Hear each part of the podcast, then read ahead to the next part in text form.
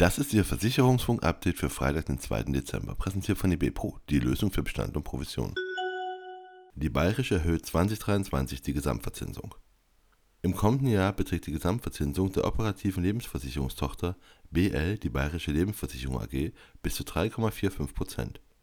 Sie setzt sich zusammen aus der laufenden Verzinsung, die von 2,5 auf 2,7 Prozent angehoben wurde, dem Schlussgewinnanteil von 0,35 bis 0,6 Prozent sowie der Mindestbeteiligung von 0,15% an den Bewertungsreserven. Die Gesamtverzinsung der Muttergesellschaft Bayerische Beamtenlebensversicherung AG wird für 2023 auf 3,25% angehoben.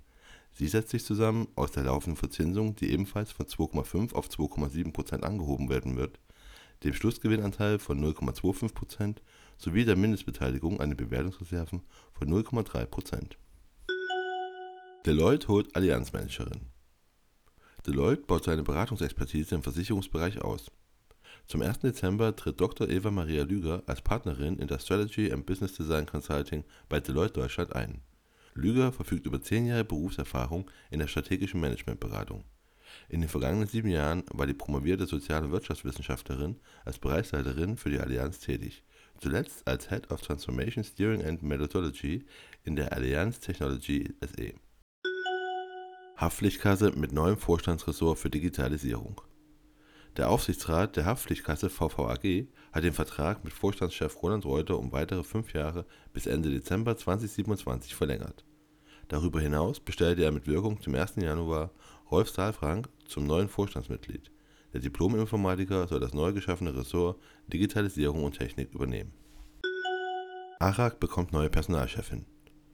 Der Aufsichtsrat der ARAG SE hat Dr. Shiva Meyer mit Wirkung zum 2. April 2023 in den Vorstand des Unternehmens berufen.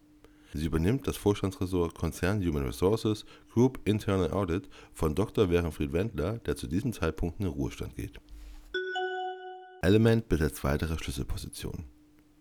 Das Berliner Insurtech Element erweitert sein Team für die strategische Markterschließung in den kommenden Jahren um eine weitere Schlüsselposition.